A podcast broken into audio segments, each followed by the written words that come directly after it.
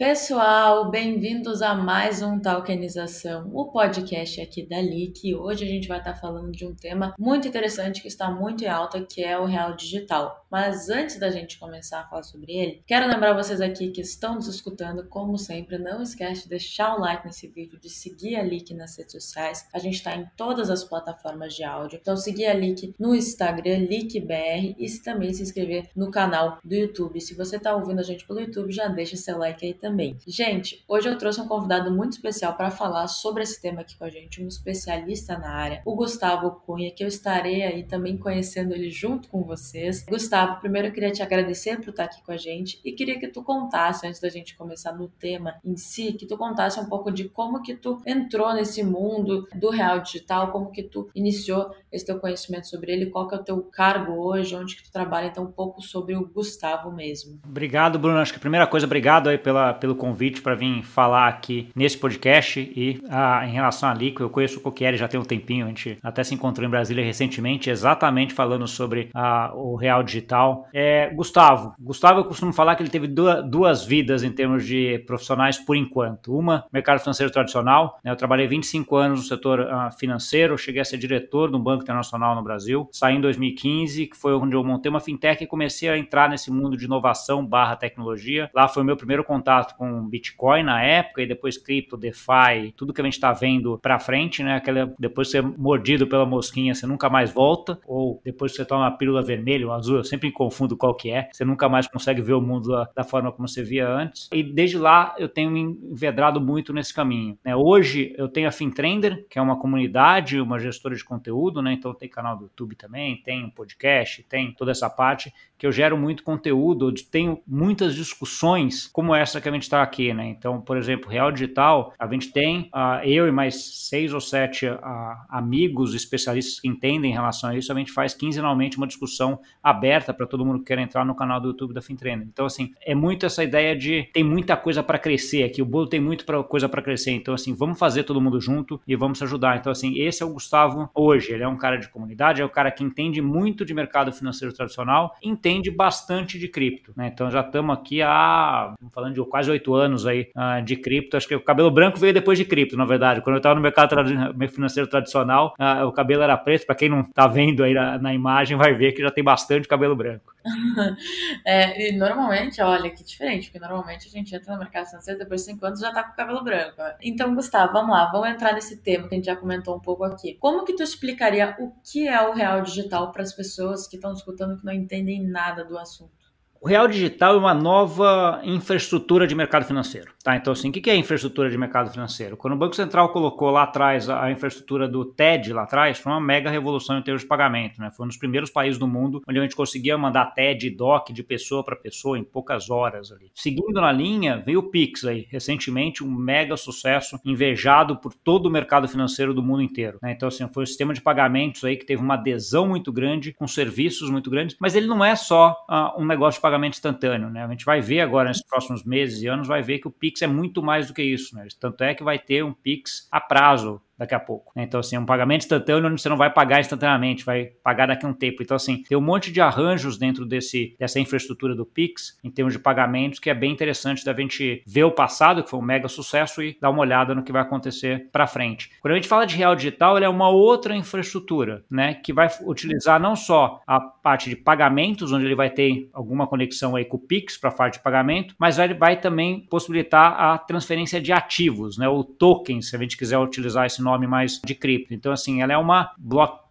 né? Uma, uma, uma rede permissionária, proof of authority, onde a gente vai ter uh, não só negociar as transferências de valores, mas negociações de bens facilitadas. Então, esse primeiro piloto, que é o que o Banco Central está testando agora até metade do ano que vem, metade de 2024, ele vai testar o quê? Vai testar a tokenização da moeda, do real mesmo. Então, ele vai ter uma CBDC, que é o termo técnico que a gente chama, né? Central Bank Digital Currency, que vai ser a moeda que vai ser negociada entre o Banco Central e os bancos, e vai ter na ponta dos bancos o que ele chama de real tokenizado, que a gente pode entender como sendo uma stablecoin de real emitida pelos bancos. Tá? Essa real tokenizado ele vai utilizar dentro desse piloto para fazer negociações de título público tokenizado, que também vai ser tokenizado dentro dessa mesma rede do Real Digital. Então, assim, ela é uma nova infraestrutura para que a gente negocie títulos, valores, etc., para frente. O Banco Central faz um paralelo que não sei se ajuda ou atrapalha, para algumas pessoas vai ajudar ou atrapalhar, mas que eles falam o seguinte: a Pix foi para a parte de pagamentos. Então, assim, ela é uma infraestrutura de pagamentos e que deixou a parte de pagamentos do Brasil muito melhor. A, o Real Digital vai ser uma infraestrutura de serviços, onde a gente vai poder acoplar muito mais coisa do que pagamentos. Tá, legal. É uma, até a gente comentou isso num podcast que a gente gravou ontem, mas vai sair, né, com uma diferença de uma semana, que é comentando também do, das aplicações, dos benefícios do Real Digital frente à facilidade que ele traz, né, a gente transacionar e também como ele diminui os custos custos nessa, nesse processo. Mas tu mencionou um pouco de real tokenizado, né? Qual que seria a diferença entre o real digital e o real tokenizado? Fiquei um pouco confusa. É, o real digital, primeiro, o real digital acho que são duas coisas. Uma é a, a CBDC, que é o real digital tá. emitido pelo Banco Central, que vai ser negociado entre o Banco Central e os bancos. Né? O termo técnico acadêmico é uma CBDC de atacado, né? Que vai ser negociada entre o, os bancos e o Banco Central. Só. Hoje, o tá. paralelo com o mercado financeiro tradicional é o que a gente chama de reservas bancárias. Tá? Então, assim, isso aqui vai ser a CBDC ou o real digital. Mas o real digital também é infraestrutura, é a rede. Então, assim, fazendo um paralelo com cripto, aquela ideia de que a gente tem o Ethereum, que é a rede, e o Ether, que é o token. Né? Então, assim, aqui os dois chamam real digital. Na ponta dos bancos ah, ou das instituições de pagamentos, a gente vai ter o real tokenizado, que é, um, é, um, é uma tokenização de depósito bancário. Tá? E aí é o que eu faria o paralelo com uma stablecoin ah, de real. Fez sentido agora. E, e assim, mais, mais voltados para a prática. Quais são as aplicações que estão sendo pensadas para o real digital aí? Mas no dia a dia da pessoa, o que, que ela veria de diferente? Assim, tu falou um pouco da, da, das transações, mas é, vamos supor que isso esteja implementado. Como que seria mais ou menos a diferença no dia a dia da pessoa? Tá, então vamos falar. Primeira coisa, a gente está falando aí de, de um prazo relativamente longo ainda, acho que estamos falando 2025 na melhor das hipóteses, muito provavelmente 2026 só, tá? Então acho que tem um tempo, a gente está discutindo hoje o piloto do Real Digital ainda, com muitas discussões em relação a isso. O, mas o, o end state, aquele lá no final, daqui dois, três, quatro anos, quando estiver pronto, você consegue pensar em casos de uso assim muito, muito práticos. E só fazendo um parênteses aqui, eu costumo falar que os melhores casos de uso são aqueles que a gente não viu ainda, né? Que vão surgir lá porque vai ter um indiano que fez alguma coisa daqui quatro anos que a gente nem imagina. É, mas assim, tirando essa parte, o que a gente consegue visualizar hoje são casos uh, do tipo. Hoje, o caso clássico que blockchain ajuda muito, né? Quando você está vendendo um carro, né? Então, assim, você paga primeiro ou recebe o título do carro? O que, que você faz isso primeiro, né? Então, assim, qual a transferência ocorre primeiro? Em cripto, isso é muito fácil de se fazer, né? Você tem via smart contract, você consegue fazer isso que os dois liquidem juntos, né? Liquidação atômica ou deliver versus payment, que é o termo técnico que a gente usa. Quando a gente tiver o real tokenizado nos bancos, né? E tiver o carro tokenizado também, a gente vai conseguir fazer isso nessa rede, nessa infraestrutura do real digital, por exemplo. A gente vai poder negociar títulos debentures, né? Você vai tokenizar debenture, então eu vou conseguir fazer esse pagamento e o recebimento do debenture também. Você tem algumas coisas mais, talvez, disruptivas que você possa ter para frente, que é o fato de eu, Gustavo, negociar debenture com você, né? E a gente registrar nos dois bancos nossos, por exemplo. Então, assim, eu não preciso de uma plataforma centralizada para intermediar essa negociação de debenture. Você pode ter alguma coisa como sendo uma Uniswap registrada autorizada dentro aqui dessa infraestrutura do Real Digital. Acho que uma coisa que é importante comentar é que a, essa infraestrutura do Real Digital ela está sendo desenvolvida no que a gente chama de é EVM compatible, né? É compatível com a rede EVM, que é a rede principal da, da Ethereum, né? A principal Ethereum Virtual Machine, que é a, é a forma como você consegue, de certa forma, fazer interoperabilidade rápida com a rede Ethereum. Ou, ou em outras palavras, copiar tudo que está sendo feito na rede Ethereum para essa rede rede do Real Digital muito fácil em termos de código. Tá? Então, isso é muito legal, porque ele não só se essa rede pode não só pode se apropriar do que está sendo feito em DeFi hoje, mas aí no ambiente regulado, no ambiente Proof of Authority, em outra blockchain, como também se apropriar das uh, inovações futuras que vão vir, vão vir nessa rede da Ethereum. Né? Então, tem muita discussão na rede Ethereum hoje sobre account abstraction né, e sobre zero knowledge, que são duas coisas que são muito promissoras ali dentro. Uma para facilitar a parte de UX, de utilização de cripto, e outra para endereçar interessar coisas de privacidade. Isso aqui são discussões muito quentes hoje em cripto e que vão se desenvolver nos próximos anos. Em algum momento, daqui a um tempo, ela vai estar lá consolidada, etc. O Banco Central vai poder olhar e falar: ok, esse código está bom, essa coisa é boa, deixa eu copiar isso daqui e colocar dentro dessa rede do Real Digital e trazer mais inovação e mais coisas para a população do Brasil. Né? Acho que isso é uma coisa bem interessante. E só para terminar, ah, eu acho que vale a pena a gente colocar aqui, a gente como brasileiro, olhando para o que o Banco Central está fazendo, o Banco Central do Brasil está fazendo, o Banco Central do Brasil hoje é referência mundial em termos de inovação de mercado financeiro. Tá? Ele é invejado por vários bancos centrais e vários reguladores do mundo inteiro. Então, assim, isso é uma coisa que a gente deve ter bastante orgulho. O Pix é, caso, é, é um caso de sucesso falado em todas as reuniões de Banco Central. Né? Então, assim, acho que é uma coisa bem é, interessante da gente, da gente ver e com benefícios enormes. Né? Acho que o Pix a gente já consegue ver vários benefícios. Né? Então, a gente já consegue ver a parte de utilização, facilidade, a, o barateamento das transações, etc. Eu espero ver a mesma coisa com o Real Digital, mas num nível aí não só de pagamentos, no nível de serviços, de investimento, de transferência de valores, são, são, é, é mais amplo né, o escopo dele. É, legal, a gente até separado uma pergunta em relação a isso, em relação ao posicionamento do Brasil Brasil, quando o assunto é, é CBDC, é CBDC, né, que se fala, CBDC, é, o posicionamento do Brasil em relação ao resto do mundo. Quando tu fala que, que ele é invejado, essa, essa proposta, assim, por exemplo, está sendo discutida em outros bancos centrais, está sendo andada, ou a gente está realmente no, no início disso, sendo meio que os, os como é que é o... É, o nome da pessoa que entra primeiro, esqueci o nome disso. Nos pioneiros, pioneiros né, os primórdios da discussão.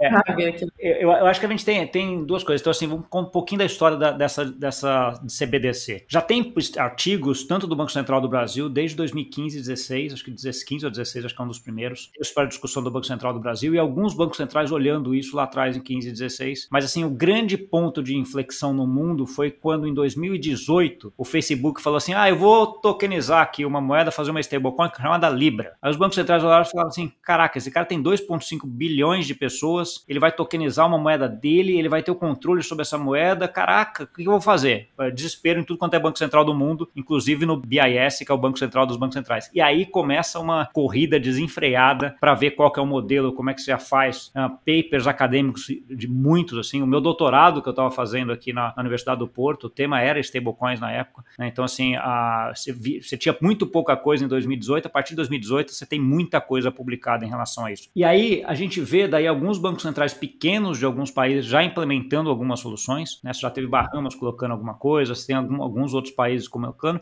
mas são bancos centrais ou economias pequenas né, onde de certa forma o risco para inovar acaba sendo menor pelo tamanho da economia. Né? Mas se já tem hoje, seja via consórcios, via testes, todos os bancos centrais do mundo tentando ah, ver qual é a forma como ele vai fazer a sua a CBDC. Isso vai desde o Banco Central americano, o Banco Central europeu, japonês, australiano, canadense, todos estão fazendo pilotos ou estudando em relação a isso. Você tem uma discussão muito grande quando, quando a gente vai para a CBDC do ponto de vista acadêmico hoje e, e prático que eles estão testando, porque a CBDC ela pode também fazer com que o Banco Central tenha acesso direto à população. Então ele poderia emitir um token do Banco Central que você, Bruno, eu, Gustavo, poderíamos ter na nossa carteira. Isso que a gente chamaria de CBDC de varejo. Só que ele traz uh, algumas disrupções em termos econômicos muito grandes. Né? Por exemplo, o Banco Central vai ter que fazer o Know Your Customer, ele vai ter que ter uma conta tua lá, ele vai ter que saber quem é você. Então, assim, isso o Banco Central não, não faz hoje, não é função dele hoje. Além disso, no que ele desintermedia, ele muda a parte econômica, a, a, o que a gente chama de reserva, o sistema de reservas fracionárias, né, que é o sistema que faz com que o banco emita moeda e consiga financiar imóveis, etc., em relação a isso. Então, assim, no que ele muda essa parte econômica, você tem impactos econômicos muito grandes. Então, assim, uma discussão muito grande e pouca gente indo para esse modelo de CBDC de varejo. Tem alguns caras que já estão começando a ir para essa, essa coisa. O Banco Central Europeu é um dos que está discutindo um pouco mais nesse sentido, mas com alguns limites em termos de valores, mas que está indo muito provavelmente nesse sentido. No caso do Banco Central brasileiro, ele achou uma solução que eu achei magnífica do ponto de vista de arquitetura, porque ele não muda nada o que a gente tem hoje em termos de arquitetura de sistema financeiro brasileiro, porque ele vai continuar com uma,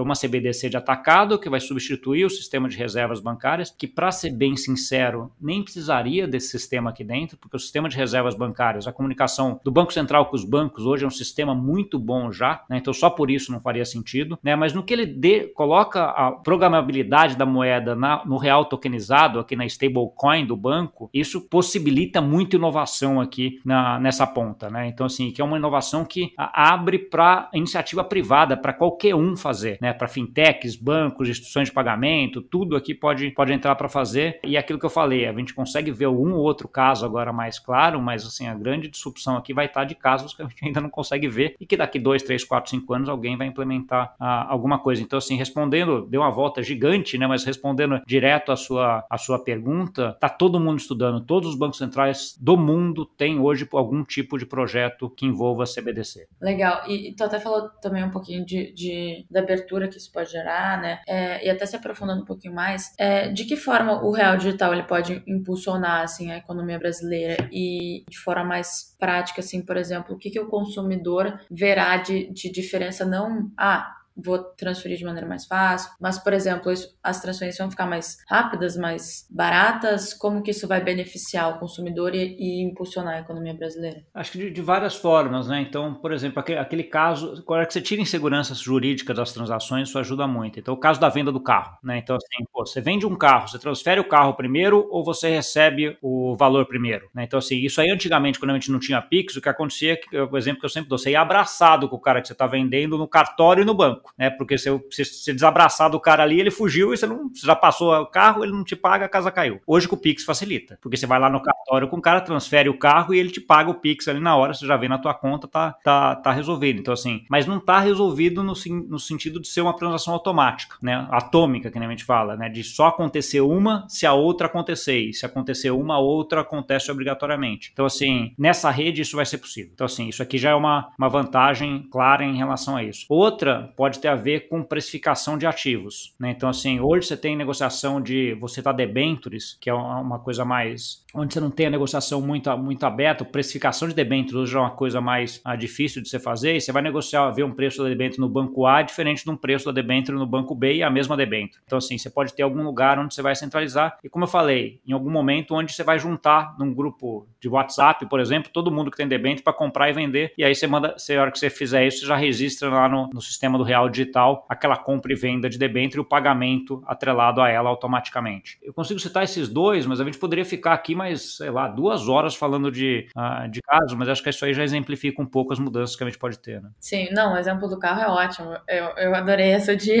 abraçado, porque realmente faz muito sentido, as pessoas têm muita insegurança. É, aqui no Brasil, o povo, o povo é muito com o pé atrás, né? Então, com isso, a gente já vai facilitar e já vai gerar mais transparência e segurança para que o brasileiro consiga fazer mais transferências e, transações com facilidade e é, tendo essa garantia de que vai ter realmente aquilo de volta. Mas a gente até tem uma pergunta interessante que o Gabi, que tá aqui, gente, o Gabi nos ajuda aqui com a Leak, é, ele fez pra, pra gente. E a tokenização de títulos públicos? O Gabi é aquele fantasminha que fica aqui no, no ombro que vai falar, oh, fala isso aqui também. Boa, Gabi.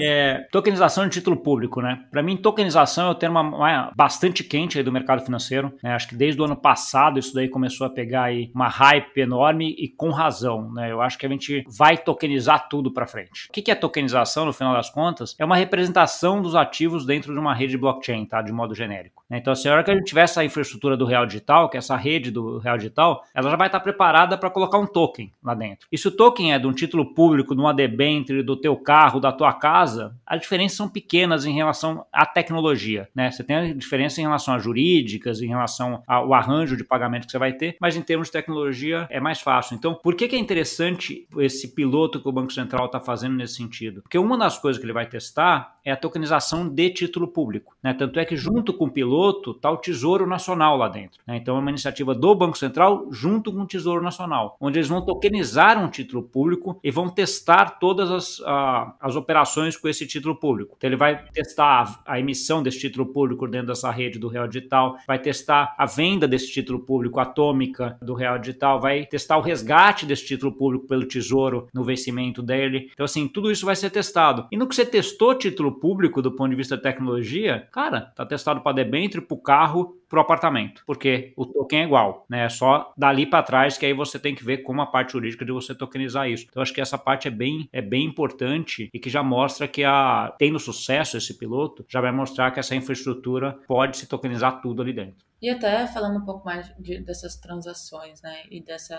segurança que a gente tem. Como que os, os smart contracts eles se relacionam com o real digital? Smart contract é a forma de você fazer uh, algumas coisas programadas na minha, da, do meu modo de ver. O que, que é? Você tem algumas funções que você tem que fazer, alguns passos você tem que fazer e via smart contract você, você faz esses passos de forma uh, automática. Então, assim, pegando o exemplo do carro novamente, é o smart contract que vai definir se essa operação for feita, faça essa também. Né? Então, assim, se o carro for transferido, você também recebe o dinheiro. Então, assim, transfere o dinheiro. Então, assim, isso é via smart contract que a, que a gente faz. E voltando ao ponto da rede do Real Digital, ela ser compatível EVM é fenomenal nesse sentido, porque ele consegue utilizar todas as estruturas ou arquiteturas de smart contracts que estão sendo feitas dentro de DeFi, seja na rede Ethereum principal, seja nos layer 2 da Ethereum, Arbitrum, Polygon, etc., seja em outras redes, como Avalanche, por exemplo, que são redes que também são redes de blockchain, outras redes de blockchain, mas que também são compatíveis EVM em termos de formulação e programação do smart contract. Legal, interessante. E assim, quando a gente fala de tokenização, smart contracts, muitas pessoas acham que é alguma coisa muito além e, e, tem receio frente a isso, né? Porque ainda não conhecem, não entendem direito como funciona. Principalmente em relação a algumas polêmicas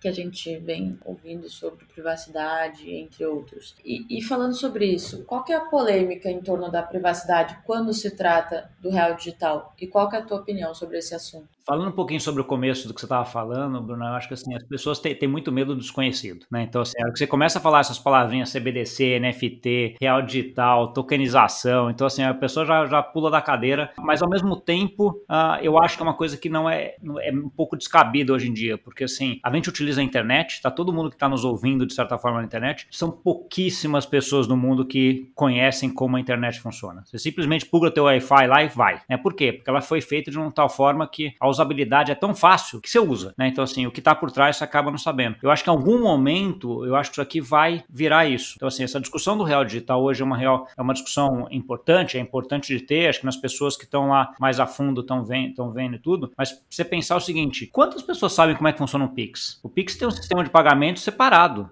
foi desenvolvido nos últimos 4, 5 anos, né? O sistema de pagamento instantâneo. Como é que funciona esse sistema? Quais tecnologias estão lá dentro? Nem sabe, né? Então, assim, poucas pessoas sabem. Então, assim, quando a gente entra na, na discussão do real digital, eu acho que tem um pouco de, de controlar um pouco esse âmago nesse sentido, cara, porque é uma, uma infraestrutura. A gente vai discutir isso, vai, tamo, temos que deixar com as pessoas técnicas em relação a fazer isso, né? E acreditar que a coisa vai ser bem feita. As discussões especificamente em relação a CBDC, elas acho que elas vão em, em dois lados, e eu vou separar um pouco da, do real digital, depois eu falo especificamente dele dele falar do modo genérico de CBDC. Tem muita preocupação sobre controle do governo sobre o nosso dinheiro. Então, assim, se ele vai emitir o dinheiro, ele vai poder cancelar o dinheiro quando ele quiser, ele vai poder uh, fazer com que eu gaste aquele dinheiro só para comprar alface, não posso comprar carne, né? Então, assim, você vai poder ah, fazer esse programa, esse dinheiro fazer isso. Do ponto de vista de, te de tecnologia, isso é possível? É, tá? Então, assim, não dá para negar que é possível, mas se o governo quer fazer alguma coisa errada, eu acho que não precisa disso para ser feito, tá? Então, assim, uh, não é a tecnologia que vai fazer ele fazer, ele vai fazer coisa errada, e sim o governo vai fazer coisa errada e o que tiver lá ele vai fazer. A gente tem inúmeros casos de vários governos do mundo em relação a isso. Então, assim, a tecnologia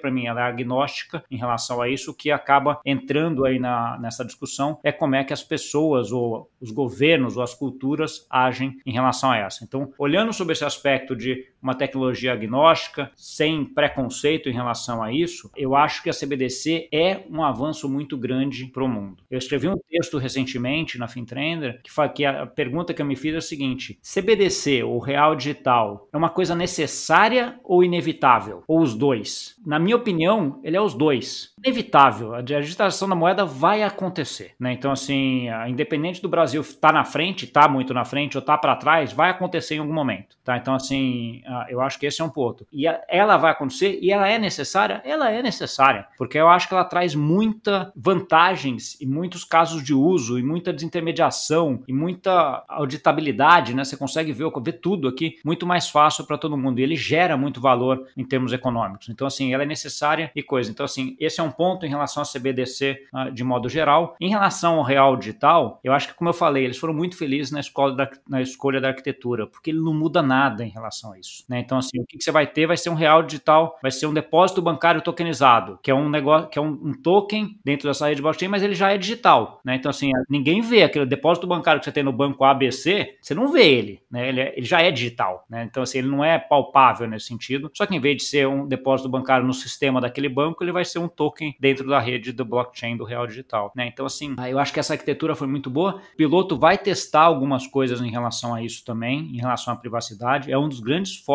do piloto do real digital, porque você tem uma discussão muito grande em relação a isso, que é a seguinte: qual é a grande vantagem de DeFi? Dentro do mundo cripto. Ele tem um negócio que a gente chama do, dos money legos, né? Que é aquela ideia de que você vai fazendo, você vai compondo coisas com, com vários pedaços. Para que você tenha isso, você tem, que, você tem que ter o que você tem em DeFi, que é uma transparência total de todos os dados, tá? Então assim, você consegue ter. Por que, que a Uniswap é muito interligada ao Oracle da Chainlink? Só para dar um exemplo aqui. Por quê? Porque você tem todos os dados, né? O Oracle da Chainlink consegue saber o preço do Bitcoin porque está tudo disponível dentro da rede blockchain. Então ele consegue fazer uma média de todas aquelas uh, DEX em relação a isso. Se não tivesse tudo disponível, ele não conseguia fazer, aí o preço ficaria mais obscuro. Né? Então, assim, quando a gente entra para a discussão do real digital, você tem uma discussão entre o quanto eu consigo deixar isso transparente, respeitando a, as leis de proteção de dados, que acho que isso é importante. Né? O Banco Central claramente falou assim: eu vou respeitar todas as leis que estão aí em relação à proteção de dados. É possível dar transparência suficiente para que eu consiga ter essa componibilidade, né? ou esse Lego dentro de uma rede do, do real digital, ou não. Tá? Eu acho que esse é um grande teste que vai ser feito agora em relação ao piloto, ele tem a ver um pouco com a tua pergunta, que é em relação à privacidade, né? Porque quem dá a privacidade, ou as regras de privacidade da, a, da sociedade brasileira, é a lei, Lei Geral de Proteção de Dados, né? LGPD, todo mundo vai ter que cumprir e a rede do Banco Central, a rede do Real Digital,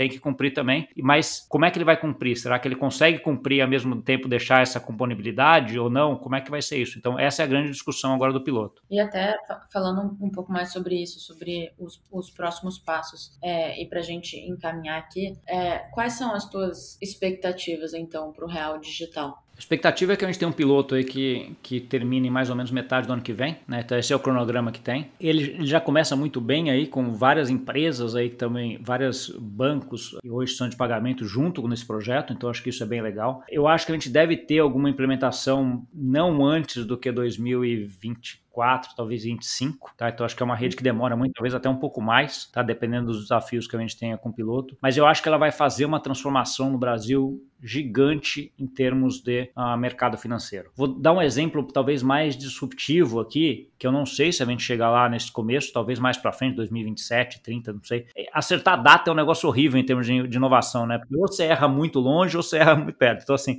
eu, eu costumo falar que o interessante é o caminho e a direção. Né? A data é um pouco mais difícil, mas a gente poderia ter, por exemplo, imagina que você tem todos os títulos públicos e privados tokenizados dentro dessa rede da, do real digital. Você pode negociar isso aí via uma coisa parecida com uma Uniswap aqui dentro, né? Então, assim, onde você pode ter ali pools de liquidez que as pessoas que têm aqueles títulos colocam lá para ser negociados e vão uh, ter uma coisa desintermediada com Oracle de preço dando preço para todo mundo ver a hora que quiser, né? Então, assim, você fica muito mais transparente, muito mais fácil, muito mais barato uh, de se fazer, muito mais integrado a qualquer sistema que você queira utilizar depois. Né? Então, assim, você tem aí uma funcionalidade gigante que vai ajudar muito a parte nossa do Brasil. Então, assim, eu acho que ela é uma rede que tem impactos maiores do que a que teve no Pix, uh, em, do que a gente tem hoje. Então, assim, o Pix a gente hoje já consegue ver, né? Então, assim, quando a gente discutia Pix lá, ah, sei lá, cinco anos atrás, pagamento instantâneo, você olhava e falava, como é que é, tal, ficava um pouco dessa, dessa discussão, o que, que vai ajudar, o que, que não vai ajudar, né? Hoje todo mundo consegue ver isso, né? Então, assim, todo mundo usa o Pix no dia a dia, ele, ele resolve problemas do mundo real, né? E ajuda todo mundo. Eu acho que o real digital, após colocado live ali ao vivo, a gente vai ter uma percepção de que ele mudou mais do que o Pix mudou a vida da gente. Legal, legal. Tô já ansiosa para ver isso, mesmo que demore. Mas, Gustavo, eu queria muito te agradecer por ter é, topado participar aqui com a gente. Tenho certeza que a gente trouxe muita novidade, também muito conteúdo pro pessoal aí. E até falando sobre isso, eu queria saber onde que a gente pode encontrar mais sobre isso, porque tu falou da, da FinTrade, é, Trender FinTrender, isso. Vocês estão em quais plataformas? Qual que é o arroba do Instagram? Para o pessoal buscar mais informações sobre o assunto. Tá bom. Não, acho assim, eu, você tem vários, né? Então, assim, mas acho que a FinTrender acho que eu acabo consolidando um pouco, até pra, por ser em português, acho que acaba facilitando um pouco, né? Então, assim. A, mas qual que é o arroba? É FinTrender, o arroba do Instagram? Você vai achar FinTrender onde, onde você quiser. Uh, se você quiser direcionar, acho que os três principais, acho que uh, Instagram é um dos, uh, dos que eu tenho bastante atividade. A parte do LinkedIn também tem FinTrender. Uh, você vai pegar a parte do. Os dois de, de conteúdo mesmo, onde vai ter uh, coisas uh, novas. Acho que o YouTube da FinTrender é um, e o outro é o site mesmo, www.fintrender.com, é onde eu tenho os textos escritos lá. Então, assim, para quem quiser ver coisa escrita, podcast ou, ou vídeo, aí cada um escolhe a, a, forma. E eu acho que é, é uma forma disso. Eu acho que como, como já. Acho que a gente já está entrando pro, pro final aqui, eu já vou aproveitar emendar e deixar, deixar um pouco de uma mensagem aqui em relação a isso. Eu acho que assim, a tecnologia consegue facilitar muito a vida da gente. Bruno. Então, assim, acho que tokenização é um tema muito forte dentro do, do, do mercado financeiro tradicional e cripto. Né? Então, assim, se a gente pega o mercado financeiro tradicional, a gente está falando de tokenização. Se a gente olha no mercado cripto, eles têm uma outra palavrinha lá que eles chamam de Real World Assets, RWA, né? que é o quê? É você tokenizar título público americano para dentro das redes de blockchain. Então, assim, mas é a mesma coisa no final. A gente está falando de tokenização dos dois lados. Tá? É um tema que vai vir com muita força, está vindo com muita força e só vai acelerar. Né? Então, assim, eu acho que isso é uma coisa que é uma tendência que a gente está vendo. A indicação que eu dou para todo mundo, e aí entra um pouquinho o chapéu do Gustavo, professor, né, é que a gente tem que estar tá sempre aprendendo para frente, sempre ouvindo é, e se interessando. E acho que aprendendo para mim hoje, ele tem dois, dois pilares muito importantes. O pilar de se educar, ouvir esse podcast que a gente está aqui,